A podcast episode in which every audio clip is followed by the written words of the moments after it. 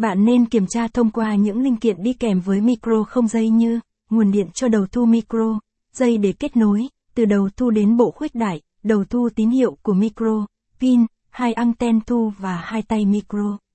Bước 2, kết nối phụ kiện để micro không dây được hoạt động. Đầu tiên bạn nên lấy nguồn điện cắm một đầu vào trong micro thu âm và cắm đầu còn lại vào trong nguồn điện. Sau đó, gắn hai anten thu sóng vào các cực ở phía sau đầu thu.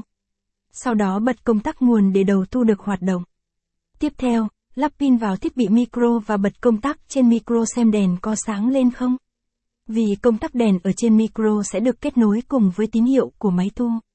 Lúc này sẽ có hai trường hợp. Trường hợp 1, micro không có chức năng thay đổi tần số. Đèn tín hiệu AF sẽ sáng lên báo hiệu thiết bị micro và đầu thu đã được kết nối. Trường hợp 2, micro có chức năng dễ dàng thay đổi tần số. Nên bạn có thể theo dõi ở trên màn hình hiển thị được cột sóng AF. Hoặc quan sát tần số hiển thị ở trên đầu thu và trên tay micro. Chỉ cần các con số phù hợp.